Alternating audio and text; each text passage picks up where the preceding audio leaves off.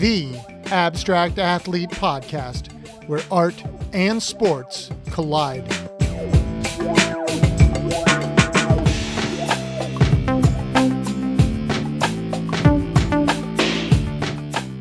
Welcome, everyone. Big, big thanks as always for listening to the Abstract Athlete Podcast. Cannot believe it, but we are actually kicking off season nine. Also, do not forget to listen to the other podcasts on the Abstract Athlete Network, the Abstract Doctors Podcast, and the Abstract Veterans Podcast. Really great episode today, and someone that I actually had on the NFL PAF Super Bowl edition earlier this year, as I get to speak with artist and former University of Arizona and NFL offensive lineman, as well as the first Mexican born player to play in the Super Bowl, Jose Portilla. Make sure to check out Jose's work and follow him on Instagram at jportillaart. Let's welcome Jose Portilla.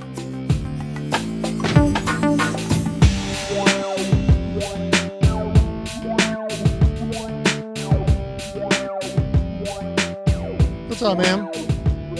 How's it going? Hey, man, good to see you again. You as well. Is your video not working? Hold on here. Oh no, there we go. Boom! Yeah, There it is. yeah, I'm just getting a little bit of a level. Well, dude, it's all yeah, no, it's totally awesome to see you again. oh, for real. What have you been up to? I've actually I've been out west like seven weeks out of this summer. Um, I was in I did a like a kind of an unofficial official artist residency in Yellowstone. So I've been uh I think I took when we talked by the way I'm recording. Uh, uh, Yeah, I think when I when we talked the first time we met, um, I think I told you like I'm also like really inspired by landscapes and kind of just nature in general. And I've Yeah. like, I'm getting really addicted to photographing wildlife. So I go to Yellowstone two three times a year, man. Like I I'll text you a couple pictures when I'm done because I I just I was watching wolves and grizzly bears and it was just I you know it's there's things that I see like like it it kind of just boggles my I watched like three wolves attacking a bison uh Mhm. this and it was just like I can't believe I'm watching this you know Oh, yeah, I bet. so it, yeah so i'm you know i think i don't know if we told you like chris and i bought um 20 acres up in montana with the idea oh, yeah. to start an artist athlete residency which when we get it started and built you will be absolutely invited to go up there to, Oh, sure. to teach a uh, plein air landscape painting class because i think that'd be awesome so but yeah what about you what have you been up to you, you, You know, this summer I went. Yeah, you know what? I, um, I'm, um, this year I'm to take a break, um, and, uh, from football and just focus more on, on art and stuff. So, you know, it's, there's only so much stuff you can do down here. And, uh, I just, just felt like this was the right time to kind of shift a little bit from the game to you know my long term you know goals and aspiration of um, of just continuing to grow as an artist. So um, everything kind of lined up and i was able to step away from the team and um, still i'm still teaching art. I'm still involved with the league and stuff. They brought me in as a as a football commissioner uh, advisor to the league. Um, so I'm still kind of involved that, but it's not the day to day hand hands on, you know, hundred and the coaching 15 grind degree heat. Oh, yeah, no, s- forget- you guys like yeah, you guys have been. I mean, we're, I'm melting out here on the East Coast, but it's from humidity. Like Yeah. you guys have been like what 110 every day for like a month. It's, we averaged 116 last month. Yeah, with a couple of days at 119, a couple of days over 120. It was Oh brutal. God. It's the hottest month in Arizona history. Oh, So, yeah, I, it was a good time to walk away from it.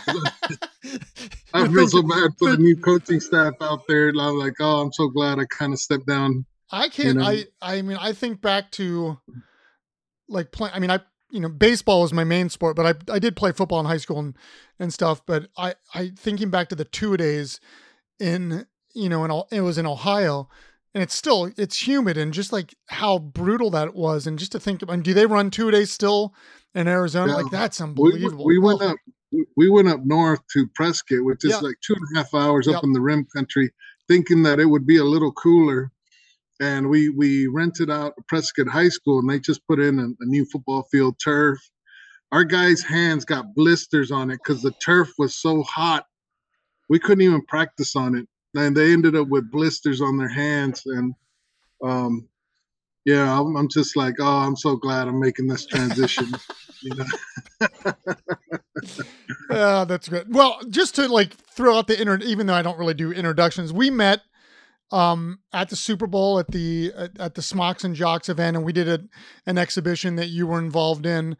Um, really, like you know, I had you on like that um, the uh, Smocks and Jocks kind of uh, podcast that we did for season eight, which was I think uh, episode one.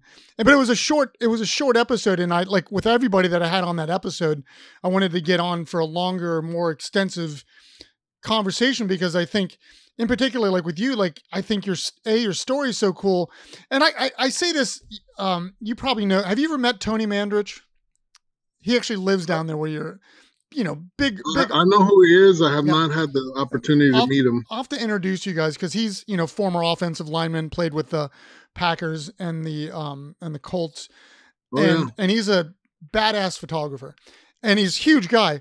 And I think it's it like you're you're a huge guy, and I always think that it's it's so inspiring to me, like when like people walk in the room, they look at you and like, oh my god, this guy's huge. Like he obviously, you know, played football or something, and but yeah. then they see like your paintings, and that that to me, it's always that it flips that switch that it kind of, I don't want to say it humanizes you, but it like it allows people to see you than more than what they thought you were. Like, do you ever think about that? Like, because you have a degree also in mm-hmm. visual communications from Arizona, and you teach art you teach like you coach like you like and i like you're you're the perfect embodiment of what we talk about at the abstract athlete because it's like talking about the physical exercises and the mental exercises.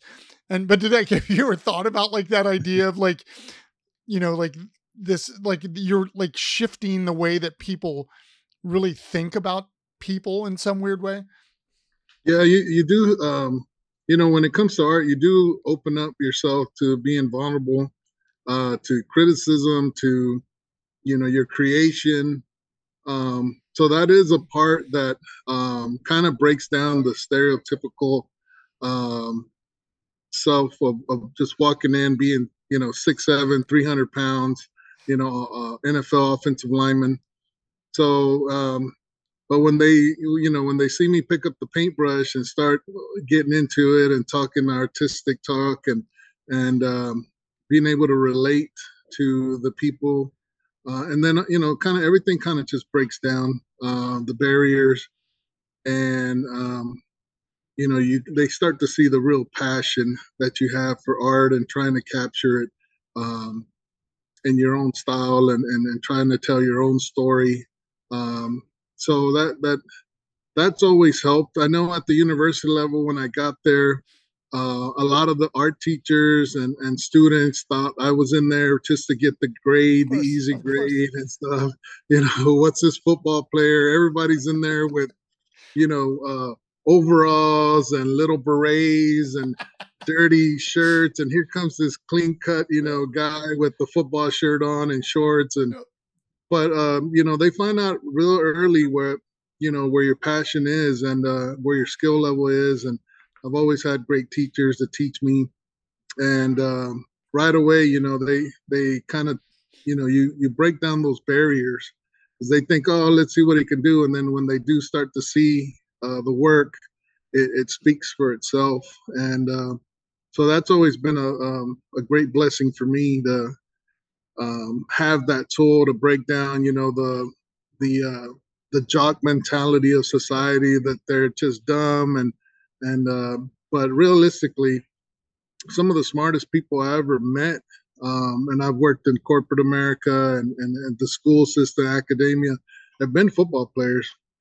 You know, some of the very smartest, um, you know, when you look at some of the quarterbacks and, and some of the people out there, offensive linemen, they're when they do these um, Wonderlic tests or, or different tests, they they they grade out as geniuses, yep. you know, and and you need to, uh, you know, you need to be at that level to uh, be able to process so much so fast.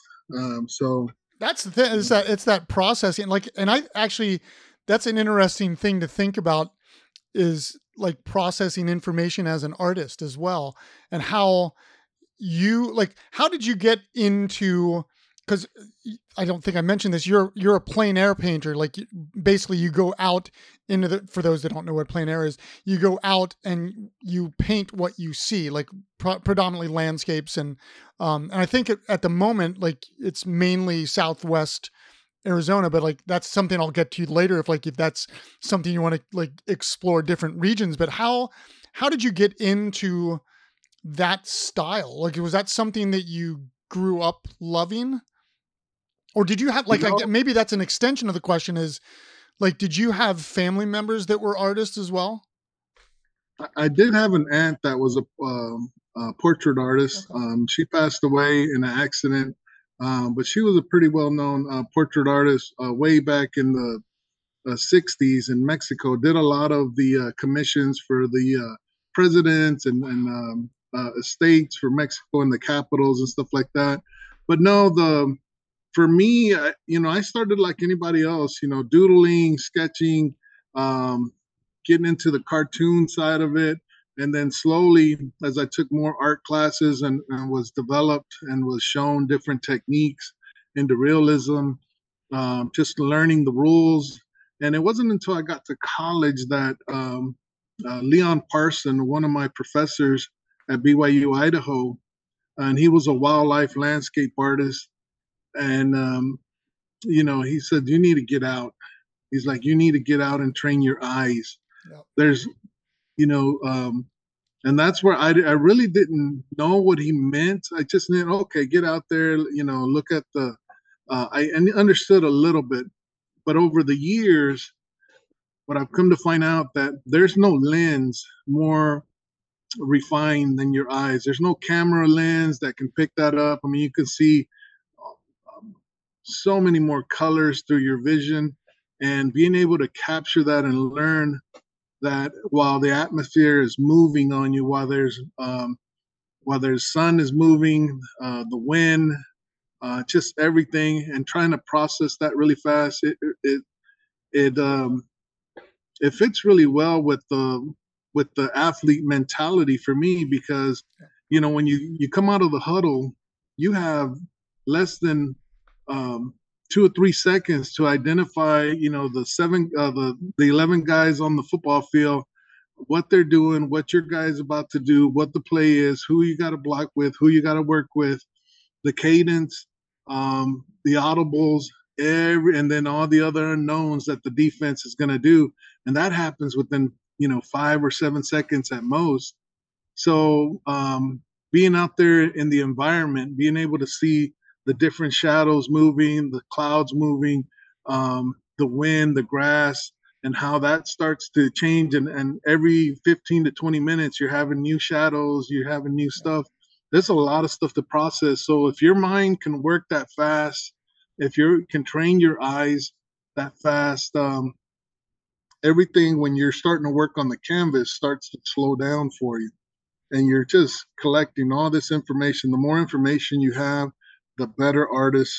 You know, I think that you can translate your artwork. You know um, your values, how to work your values, how to work your design, which is some of the hardest stuff to do. Now, I you said that idea of training the eye. Like I, when I talk to students all the time, and I might have said this. You know, you actually came, well, virtually came to my class last semester. Last semester, which was like really awesome. Um, but I always tell them that that idea of of looking, like of paying attention. and and it's not just for athletes it's for everybody but it does like that that slowing down of the processing that completely helps you as an athlete i actually i remember i, I probably told this story on the podcast before i had a, a basketball player that was in my class and you know vcu's got a really good basketball team.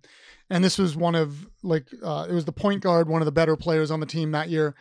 And he came in like I, I hand out surveys you know and ask them questions that kind of go along with doing their projects. And he uh, one of the things was you know like he he said he he likes writing poetry.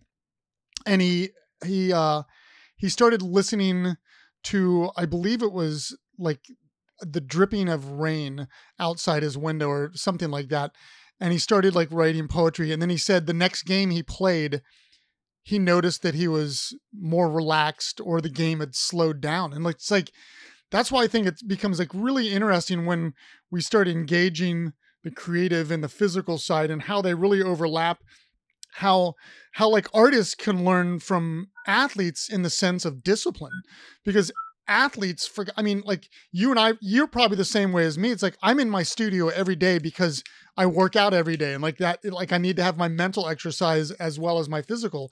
And it's like because that's what i did for 25 years or whatever. I was an athlete. And it's like that bringing that to an artist to understand that discipline and artist bringing that creative side to an athlete that understanding the looking and the seeing and it's i just it's so connected to me uh, you know?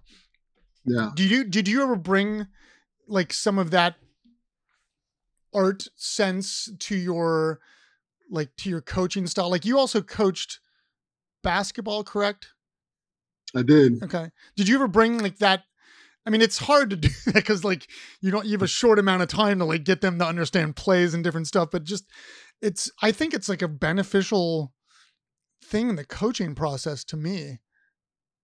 Yeah, they you know it does help because um, you're very detail oriented, um, and I think just like you do in, in art, where you know you're working on something.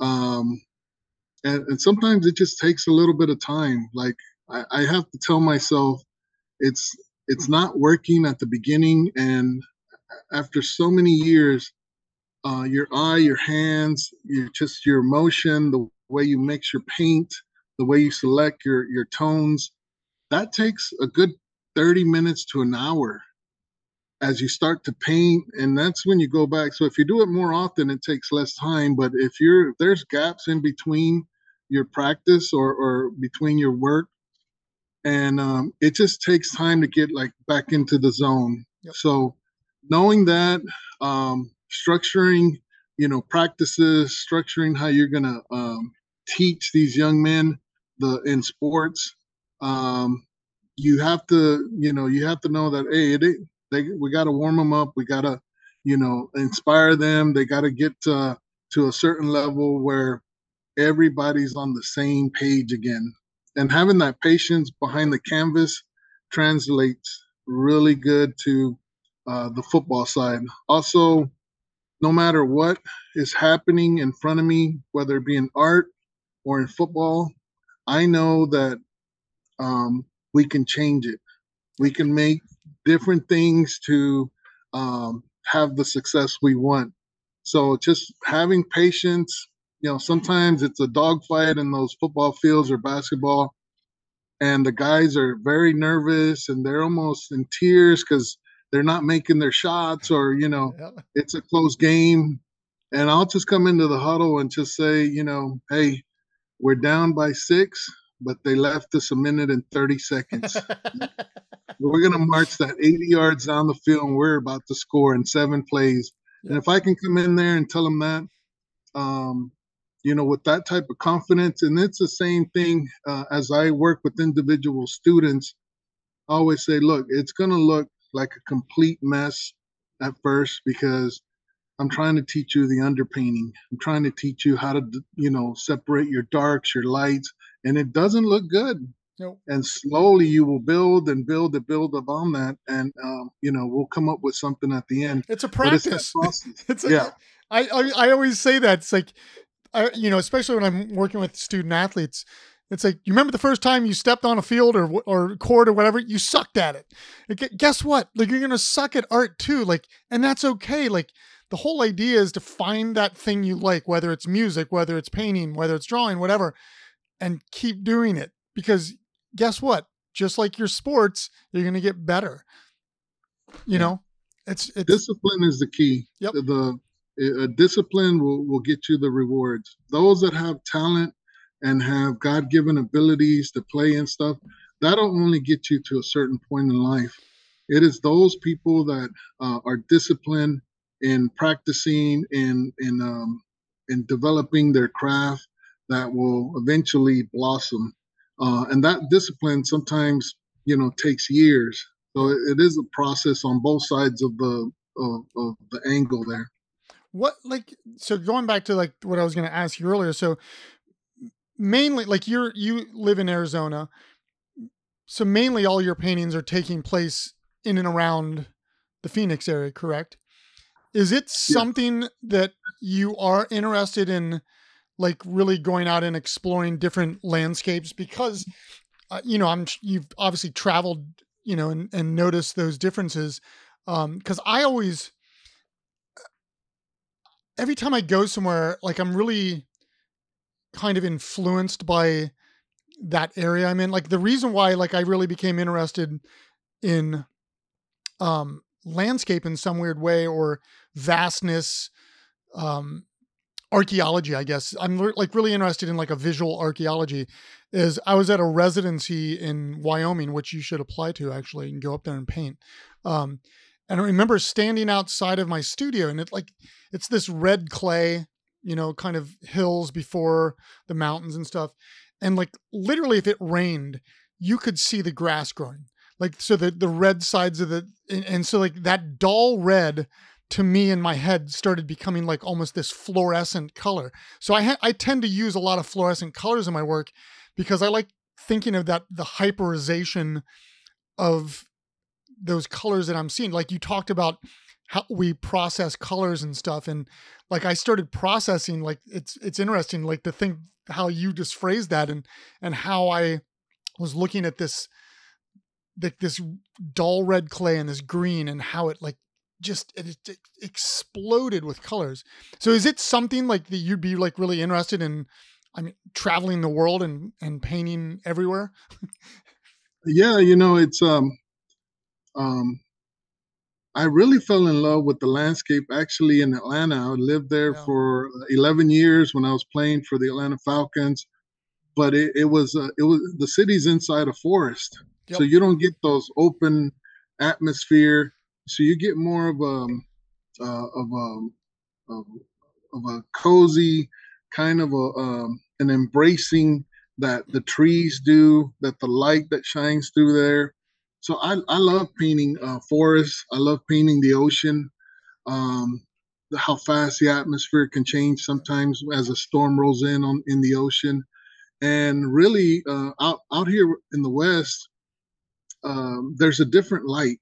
Yeah. There's definitely a different light um, than out east. Um, it's more clear. There's yep. the, the skies are more blue um, and the challenge of of trying to capture that atmosphere, trying to capture that light uh, in in the landscapes. Um, that's what makes it rewarding, you know, and and exciting for me out here. But I I I, I love going to different places, um, and uh, so you know, it's it's every place has its unique, um, you know, um, tones and values uh, and the way it embraces yourself. You know, um, the forest to me is it's.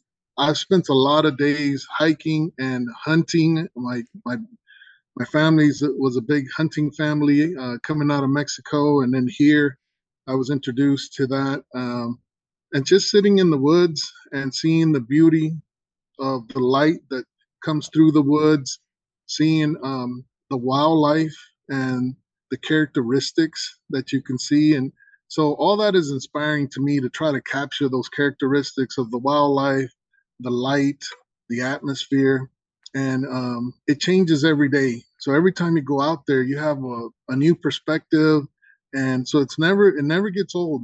It's not like a in a studio or something like that. Out there, it's you're you're out there with nature, and I think just the feeling that nature brings to you uh, it's hard to describe uh, if you're a city folk or something like that. And I, I, grew up in the city my whole life too in Houston, but uh, there's just something about the wilderness that um, inspires me in my work. You just described why I drive out to Montana and Yellowstone all the time because when that sky opens up to me, and you're right, like the sky is so different, not just because of the vastness out west, but it's it's bluer like I, I mean, mm-hmm. like I don't know another way to say that. And you, you did say you, you did talk about something. I think you and I actually talked about this at the exhibition um, in in Phoenix uh, or in Scottsdale. Um, is that I like the thing that like you're a beautiful painter for one, um, but your the light in your paintings is just it's so it's subtle but it also it like emanates from within. I think I might have said that almost exactly to you at that at that opening because it just feels like it's coming out of the painting. And like so I think like you do for me like when I looked at your paintings it was like you can you can really see that you pay attention to what you're looking at. You know what I mean? Like Because like you're capturing those moments that I think a lot of people just kind of bypass that like okay sky whatever. But like to be able to create that thing where it feels like you're immersed by it it's there's something like really dynamic about that. But i would like i think it would be like really interesting to see like if you went to, i god i can you know think about a place to go like just how it would change not change but like what it would do for you like work wise? Like, do you have some paintings like that you made when you were in Atlanta? Um, yeah, I mean, most of them are sold, but I, okay. I was, um, I had a gallery, Ann Jacobs Gallery, and she's passed from now. Um, but she, I was her top seller in that gallery, and and um, just uh, the wildlife and the the trees, the streams, everything uh, in North Carolina, the waterfalls. I embraced all that natural beauty out there and um, won a lot of shows by doing um, just those type of paintings. And um, it, it, was it was one of my favorite uh, times of my painting career um, to to really work within a forest and to see all the intricate uh, beauty that that has. Um, so it, and when I this summer I went down to Florida and, and painted in Florida and and um, you know my favorite part about that is those storms that come in. You know, you just have to wait uh, an hour or two and the storm will roll in and turn to summer and capturing you know that sunset through the clouds, the atmosphere, um, the birds, uh, the smell, everything about that. It's just uh, just I'm attached to that. I'm attached to that that landscape. So everywhere you go, I've been up to Yellowstone uh, several times. I mean, I studied up in um, uh, BYU, Idaho, which is in Rexburg, it's two hours away. So every weekend we would jump to Jackson Hole, yep. and then from there, I was always inspired by the many galleries that were there and the the famous artists that were there. But uh, the parks, um, you know, that's one of my favorite things to go out there and paint. I, you know, painted um, Ruby Falls in uh, and the Tetons yep. there, or, or, Hidden Falls in the Tetons off of Ruby Lake uh, recently. So it's um, it's just been one of those things of passion. Um, it'd be nice that uh, maybe we could meet up there one summer and uh, hang Absolutely. out for a week or something and paint. No, I'm I like I go out right after school ends every year, pretty much.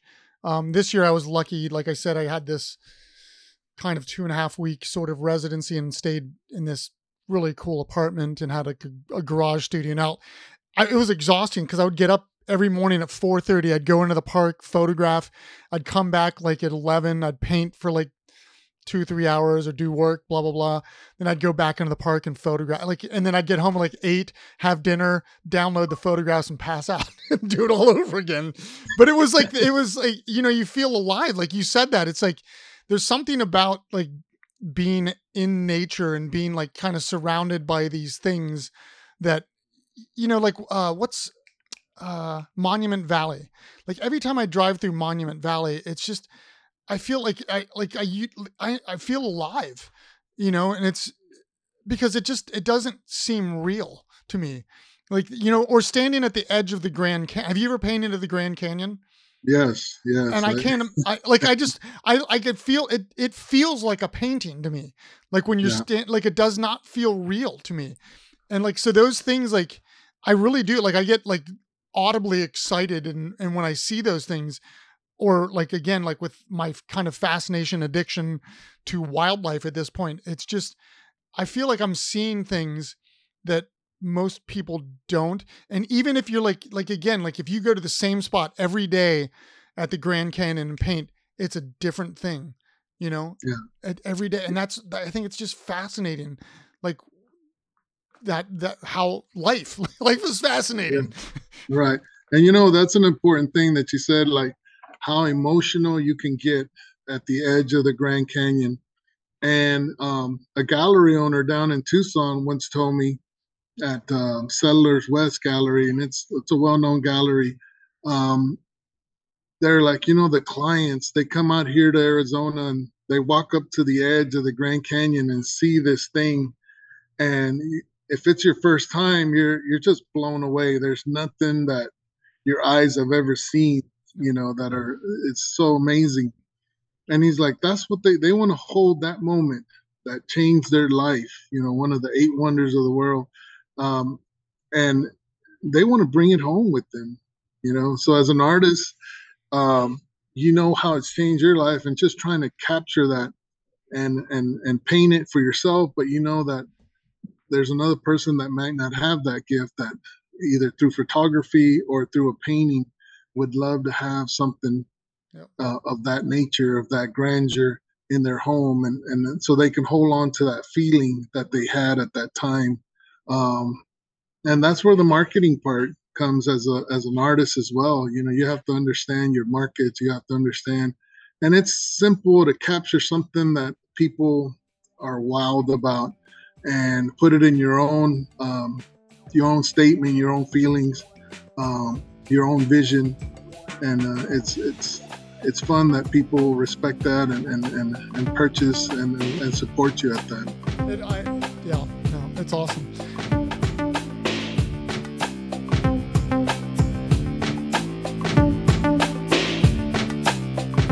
The Abstract Athlete Get Stacked Paint and Puzzle Kit. Creative exercise designed in collaboration with former Ohio State Buckeye and NFL player Percy King. Create art as exercise for the mind. Order one of our art kits today, available at theabstractathlete.com, beginagaintoys.com, or on Amazon. The Abstract Athlete, where art and sport collide.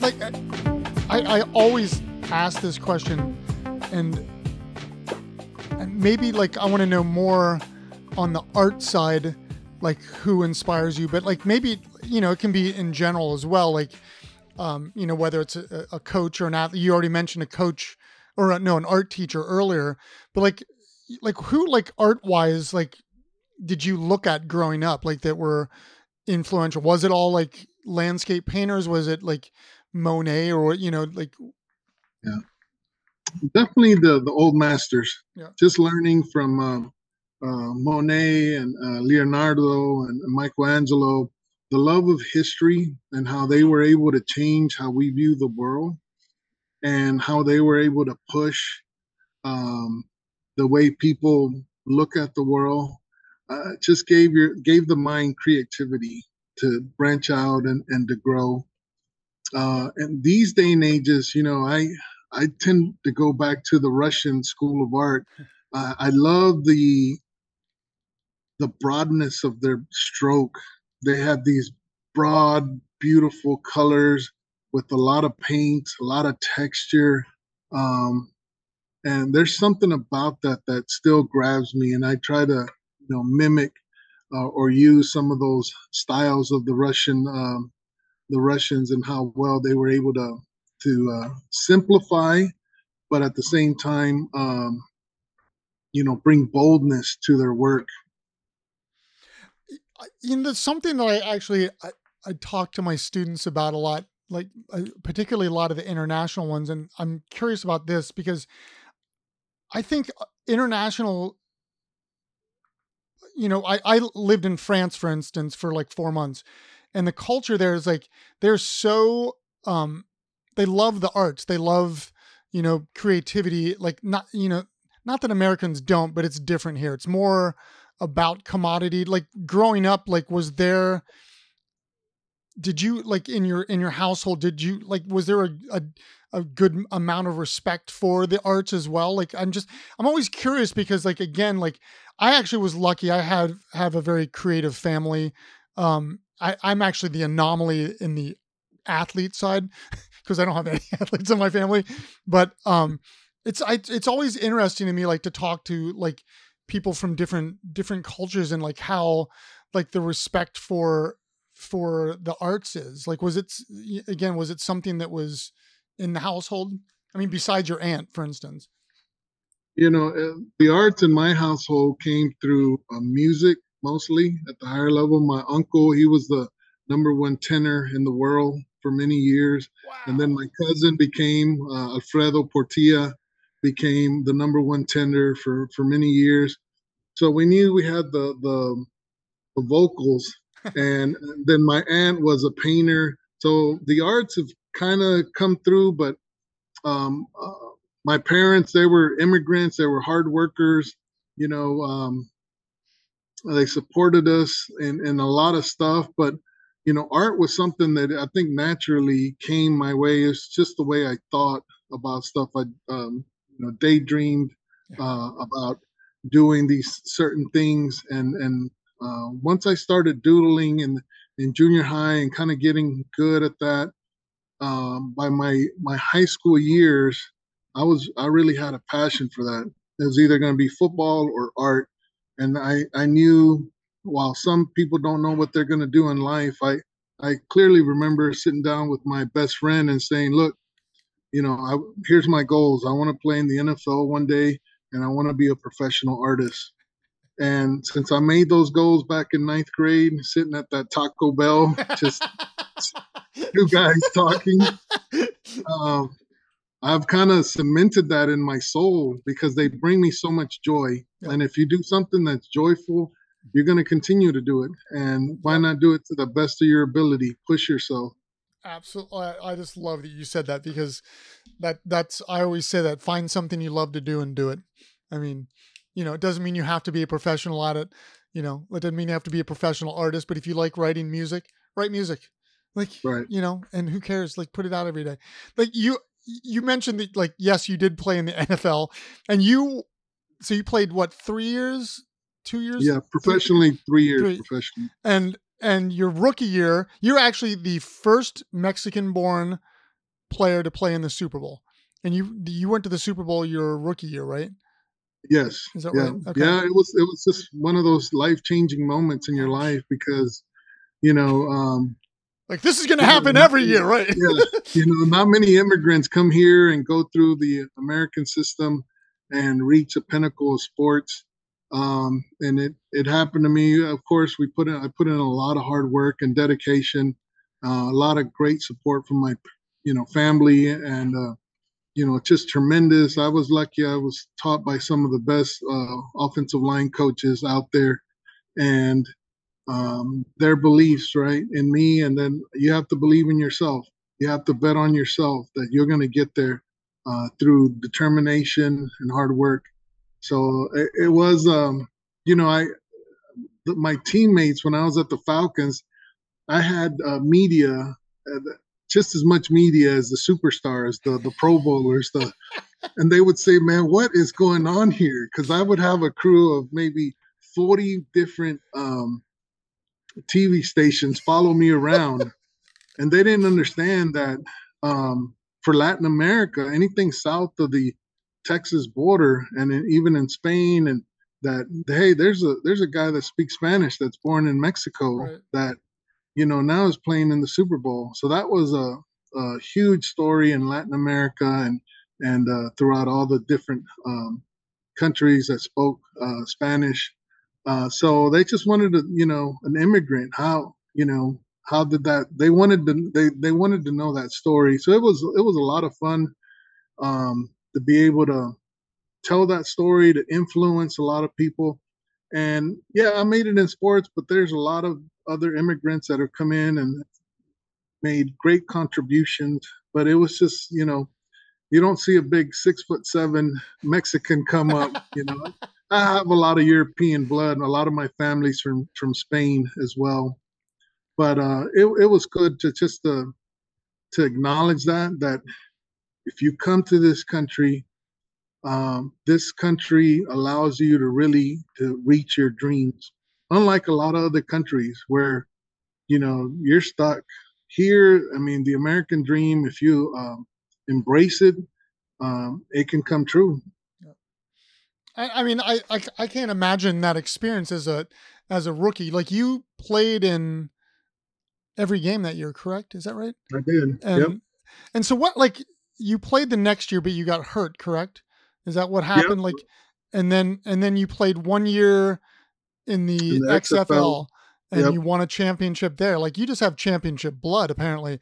Like you know, we got lucky. We I went um, undefeated in, in junior college because I, I, I was a late bloomer in high school. Yeah. So we had a we had a tremendous school in high school. I went to MacArthur High School, and um, we had great athletes that were many of them went on to play D1.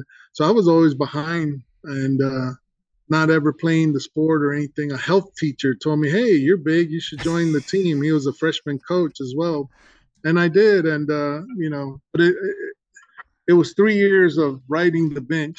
That's right. how deep our school was until I was able to play my senior year and got enough got enough looks to you know go up to a junior college that was interested up in Idaho. So that transition there was from the inner city of Houston, the barrios to the uh, the wilderness, you know, going to Jackson Hole, going to the parks. Yep. Um, it was something that I was in awe, and I was it was all inspiring for me. Um, and then um, you know, uh, playing at at Arizona, everywhere, every everywhere I went, you know, we had an undefeated season at the JUCO. We went to a bowl game when I was at Arizona. Got to the Falcons, went to the Super Bowl. Uh, after my injuries, played a season in the XFL. We won that and now here in um, my high school coaching, you know, we've had a great run. We've had, um, you know, eight championships in 11 years. So success has kind of followed me around, and it's not because of me. I, I, I, um, you know, it's the people you surround yourself with too that that help you get there. Absolutely. I was, I like it. Just it reminds me. I just had a conversation. I'm a, I'm an unfortunate New York Mets fan, um, and you know they paid all this money lot like this year and it it's like you know a lot of these teams it just doesn't work like you have to have a team like that you know this like being in the locker room like you know if the team is together or if it's just kind of these separate entities and it like if it's that separate entities it just it it doesn't work. Like you have to it a team is a team for a reason you know? Like and and i think some of the success is probably because of you because i do think like you have you have this personality that is it kind of draws people in. So i do think there not that i'm saying it's just you but like i think there is part of that that like builds that relationships. And i think probably the way that you coach like you do like you talk to them about life not just football you know and i think that that again like that's that's an important element to how somebody goes and takes on the, the field you know it's not i it's not just about this thing it's like seeing the whole not the not the one and so i you mm-hmm. know i but i mean is it it's so that second year or that you got hurt and then you got released like what that transition out of football, it's it sounds like it really wasn't. I mean, like you probably missed it again, like a lot of athletes, me included. Like that thing that you missed the most is that your teammates, the locker room and stuff. But it seemed like you again, like you had this plan that you wanted to do this. So did you have like kind of a real easy transition out of pro sports? You know, the first time I ever got cut, um, man, what a feeling! Because that's the first time in probably um, seven, eight years that you know you were you you were seen as not good enough, yeah. whether it be through an injury or just not being able to play um, to a certain level. So it was probably that when I got the pink slip at the Falcons, and I thought I had made the team because I I was the last person cut that year, Oh, um, and I had come in, and if you don't see that pink slip in your in your locker room, you you've made the team. So I, I was working out and stuff, and then finally after my workout, um, the trainer comes. He's like, "Man, the big guy wants to see you upstairs." so I already knew, you know, everybody knows, right? It's so you know, you go up there and, and hey, thank you, but you know, we're moving on, and um, you know, it's a business, 100% a business. Um, the relationships are are not as as close. I don't think uh, w- with the coaches at that level, uh, unless you're like a superstar, maybe where you know your job is secure. Um, but um, yeah, so it's I, I saw a lot of my buddies really fall because it's a it's a huge blow, right? Um, because you some of them donate, you know, ten years, and if you don't financially, because one thing when you play up there, your mental mentality is of a warrior. You're a warrior. You know, you can come back through broken bones. I've played with broken bones, broken ligaments, torn ligaments, concussions. I mean, it's uh, your mentality is like an undefeatable mentality when you're up there, and um, all of a sudden you're you're put out, out of that, and um, and if you're not prepared, which a lot of guys are not, they they just you know they lose themselves, and that was one of the hardest things to see uh, from my teammates that were very successful. Um, you know, some of them uh, committed suicide, others you know, did all kinds of stuff uh, because they just couldn't handle the pressure. So, um, you know, to me, art was that that that bridge that a lot of guys don't have. Now, some do because some are very smart and build businesses while they're there. Others save up their money and um, don't need to work another day in their life if they have good managers. Um, and and others, um, you know, move on into the private sector with the dream of their own, being police, firemen, business, educators, coaches. So there is, but there is, you know, a big group of those that kind of fall off.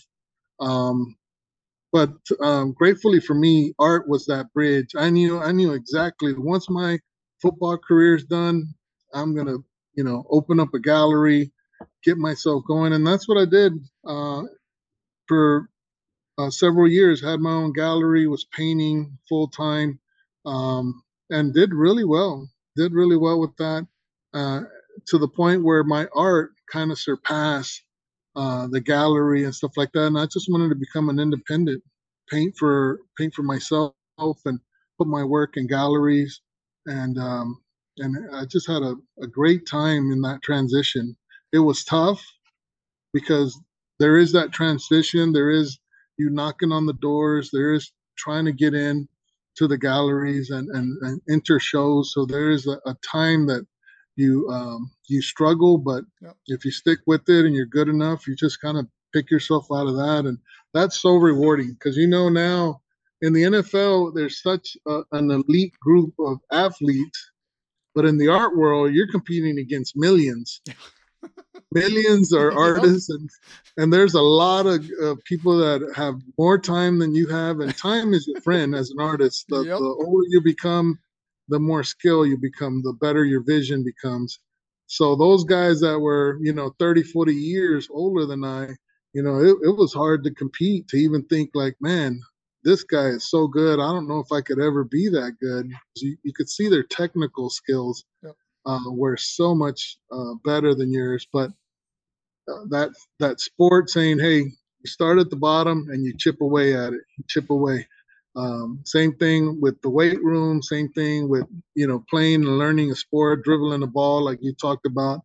Uh, you have that you have that drive, but now you just hone it in into your art.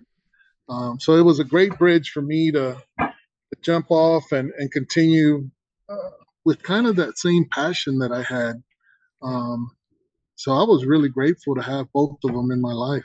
No, I it, it's like that's a lot of what we're trying to show at the abstract athlete is that, again like like I said at the beginning is showing people like this benefit of having a, a creative life again it doesn't mean you have to be a professional um, but doing something creative every day doing something physical every day you're just going to be a, a better human like to, to put it bluntly because you, you know like you're you know the runner's high when you're working out like you get that thing like the flow state when you're when you're being creative and it's like uh, it's it, i'm a like i'm so happy like i'm such a happy person and i do say that it's a lot of it's because i do work out physically and creatively every day and and it mm-hmm. because i i feel like i'm in these spaces that i like i get to explore and be curious and and all that stuff. I you know like i'm always curious with people when i talk to them like what do you like again you've you've kind of stepped away from coaching like whether you go back to, to it or not um you're still teaching but like what are your like what are like a 10 year goal or like plans? Like what are what are you thinking about for the future you know, um, art's always going to be in my future because that's where the passion is. So now I've I've experienced a lot of success early on, and then went to football and and uh, or after football, experienced um, working with galleries and and growing. And right now, this phase of my life is growing again. You know, I've had the football. I've put um, two boys through uh, high school and, and I was able to coach them and now they're off in college playing ball and, and doing their things. And that that those 10 years of my life were probably some of the happiest years. And um, you're in a new phase now so it's not more so much more football but now it's like okay i'm i'm in this art phase of growth again and putting more time. Um, so the sky's the limit for me. I don't know, you know, um, this upcoming year I am gonna take a look at uh, Colorado, um, Wyoming, and Montana as markets for me, uh, and so I'm gonna spend a lot of time out there when I can. Um, to paint the fall um, aspen trees in Colorado and northern uh, Wyoming, and um, you know during the summer hit the parks again and, and photograph and plein air and and try to get um, you know a little bit of, of legway into the galleries. Uh, competition is, is amazing in some of these uh, galleries, and there's only so much uh, space on a wall. And if they've had an artist for 20 years and it brings them X amount of money, even if you're good, it's not. Um, they they won't take a chance on you, right? And a lot of the so, galleries, a lot of the galleries really only work with regional slash local, you know, in that area because they can be there and there can be that kind of dialogue between them and the patrons. It, it is, it's tough space. Yeah. And it's, uh, and you're right, you know, relationships, but what uh, Ann Jacob taught me in North Carolina, relationships is one of the most important things.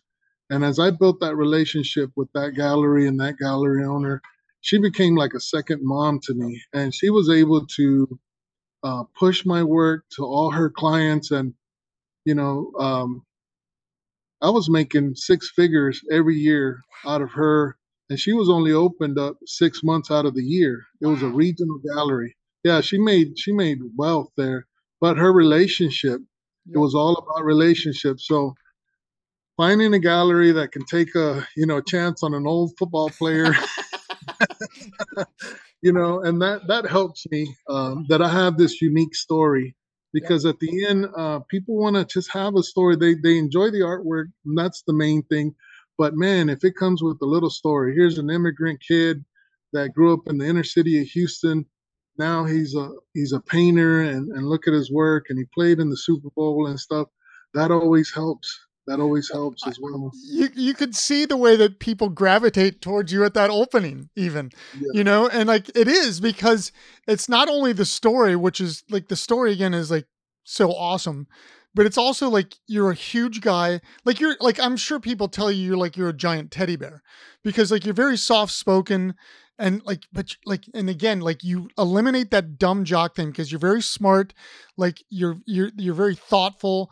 Like so i think that that i like when people come up to you and are able to have that conversation they probably just go away just like like so happy. Because again like i i i remember when when we left that night and was like, I cannot wait to have Jose on the podcast because it was just, it was so rewarding to have this conversation. Cause, you know, I'm a painter too, like different styles and whatever, but it's like we still Mhm. have that relationship and understanding of like, I, I think painters to me are like a little bit different than most other artists because there's a solitary element like than some other artists do not have. Like you know people that work in crafts there's a lot of like community based stuff. Photographers maybe not so much anymore but they used to work in the dark room together. Sculptors kind of like can work together but painters like they just want to be in their own space you know? And it's eh, so it was nice for me like when we met just to like have that kind of communication and understanding like oh like i i get it i get it you know so Yeah, we did click. We clicked pretty fast. Yeah. You know, well, and, and the passion for art. I think that was our bridge. Yep. You know, that I could see your passion and and your, um, you know, what you were bringing to the table and and what you were trying to do with, um, you know, the athletes and art. Uh, and I've always thought that there was a bridge there that needed to be built. So we're trying you were like, we're bridge builders yeah, yeah. But you know, I I understood also that you were an artist and Yep. you saw, you had visions like an artist, and that was really easy to relate. And I've had, you know, clients of mine, uh, um, you know, that buy my artwork and hey, my mom she paints in, in Martha's Vineyard. You know, hop on my jet and we're gonna go. Patrick uh, Dempsey invited me to go paint with his mom. He bought one of my originals once, and and uh, See now I get Oh. told I look like Patrick Dempsey. I was get people by speaking of my the gallerist here in Richmond. She used to call me Doctor Mc whatever his name is on that show. Doctor. McDree. She used to call me that all the time, and and I like you talked about relationships with gallery owners. That the one she unfortunately here passed away, but her daughter and another another um, woman have are run the gallery still here, and um, the relationship I had with her was like a you know second or third mom, because she Yeah. did like she like she she pushed me, but she protected me and like in and she she you know put my work in the places that you know you never would imagine and it is like it's like having a relationship with a with a gallerist like i have a great relationship with my gallery in st louis and it's like it's like a family you know Mhm. and and it is like in some weird way it's like it's like a team because it is a Mhm. team like you're you're you're you know as artists we're i guess we're the quarterbacks but like there's the coaches and you know it's that same kind of you know mentality i'm just making this up as i go along this is like i like this actually uh, but it's like it's it, it's it is like that relationship i think that's it's like really important to have those relationships so and I can't stress enough to my young uh, students here and and just people that I meet. Relationships is so important because all the gallery owners they're the front line. Yep. They are they're the ones that meet thousands of people. When I had my gallery, I I learned from my, my the people that walked in why they were looking for this, and some of them didn't understand. Art. Hey, I need something for the the the brown couch to match, but others would come in and, and um, I'll never forget a school teacher came in and bought one of my pieces, and it was like sixty five hundred bucks, and and I, she was on a school, um, and she's like, you know, I've saved for for a long time, and um, I saw this piece in your gallery, and I was hoping that it was still here when I came back, and it just moved me. She told me the whole story of why it moved her so much and stuff like that. But um, you learn from all these people that um, you know, and so the gallery owners, they're the front line, and they. I've learned so much about marketing Yep. um, as an artist through them because they they just give you all the secrets. Yep. They tell you what people want, they they what they're inspired by, and what sells out of their galleries. And as an artist, yes, you want to create yourself. You don't want to be boxed in into anything. You don't want to chase the dollar. But um, man, it's so good to to get hints and to get tips. And when you're out there, you um, you're you're focused on your artwork, but in the back of your mind, you're also you know uh, you're also your own product, and you want to be successful. And if you're going to do this full time, you have to sell. The work must sell. Yep. So it allows um, you to buy more things so you can make more things. Yeah. I mean, and, and travel more and paint more because yep. there's so much involved with, uh, you know, uh, if you're not a studio artist like we're not, we're we're out. We're out in nature. We're out trying to capture that, and uh, you know that all comes with the price of time and money and and effort. So, you know, that's just part of the business. Well, first of all, thank you, dude. Like this, I this is better and gr- as, as good as I thought it was going to be, and as fun as I thought it was going to be. And like, I I am so glad that we are able to meet. Are you going to the Super Bowl this year? By the way, are you going to do? I the- am. Okay, cool. We'll be out there as well. Oh, well. good, Um, good, good. and I don't think we're going to do an exhibition this year. We'll probably just work with the the PAF. But um, Yeah. but Chris, Chris, who my business partner who you met, he lives in Colorado, so I'm out there a lot. And like I said, I would, lo- I think that would be a blast to like meet up out in whether it's Wyoming, Montana, Colorado, or whatever, and and um and do stuff. Just because, like I said, I'm I'm actually I I I went out last year in the winter to Yellowstone for the first time uh over Thanksgiving weekend. I've already planned to go out there. How did you get in? Were you snowmobile? There's only or no, no. There, there, there's a the. It's crazy. The um, the area that the northern part is open. Like if you go into Gardiner and Uh-huh. Cooke City, there is that. It's a small area, but it's open Yeah. up there.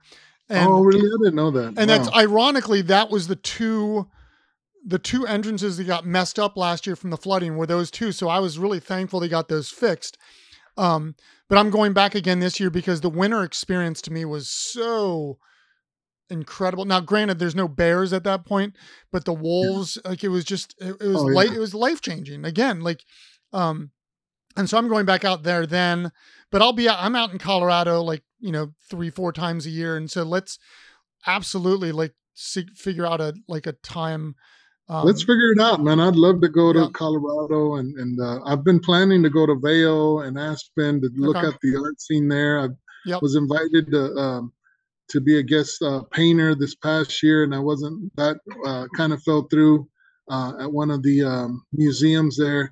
But man, Wow.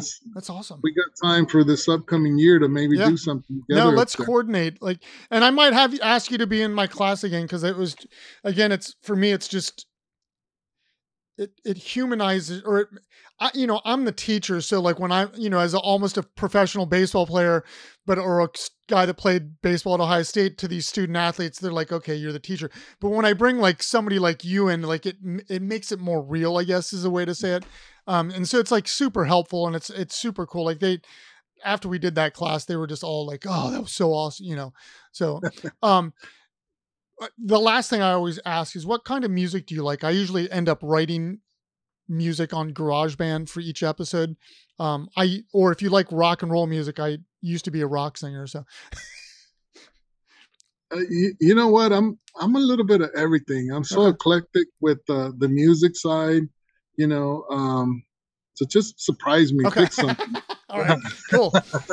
and this will be this will be out in a couple weeks, and I'll send you like some promo videos and snapshots to post and blah blah blah. And um, but Okay. like no, let's let's 100. percent I'm going to send you some pictures of the, of the wolves and bears, by the way. And oh, please um, do. and and let's just. I'm trying to think the next. Maybe we can. We, maybe we can. Uh, uh, uh, what's the word? Corroborate. And uh, you're the photographer, and I'm the painter, and we, I Absolutely. can come up with something. You absolutely, hundred percent. your eyes and my painting, and, Yep. and just you know. Absolutely. Yeah. I'm a hundred percent. I actually have a photographer buddy that I actually met out in Yellowstone this year. Like we like bonded real quick. It- cool wife. He's he's actually a biologist up in Montana, Mhm. and he he sort of I guess works with this painter as well. Like he takes the pictures. He's an amazing photographer. I'm I'm an amateur at this moment, but I'm getting better. Like, you know, because it's a whole nother thing. It's like Oh, I can't spend thousands of thousands of dollars on photography equipment when I'm doing that as an as a painter. So it's Yeah. you know, it's it's Yeah, I'm slowly building the equipment out, but it's like I just I'm actually thinking of driving down to North Carolina. There's this area near the Outer Banks called the Alligator River Reservoir, and there's these um endangered red wolves down there. And I went down earlier this year and it's super cool. And there's some black bear down there and alligators. So it's I'm thinking of going before school starts for me in a, a week and a half, and I'm like, I might as well make one last trip down and just you know take some Wow. pictures. So, Yeah. but but no, I'll, I'll like uh, we'll we'll 100 percent stay in touch. I'm glad you're going to the Super Bowl because, like I said, I'm trying to actually get onto Radio Row maybe this year and do some interviewee type stuff with the NFLPA um, or you know whatever. So, um, but cool. Well, brother, thank you, man. You're the best. hey, thank you, Ron. It's always a pleasure. Yeah, man. We'll talk soon. Okay. Bye. All right. Bye bye.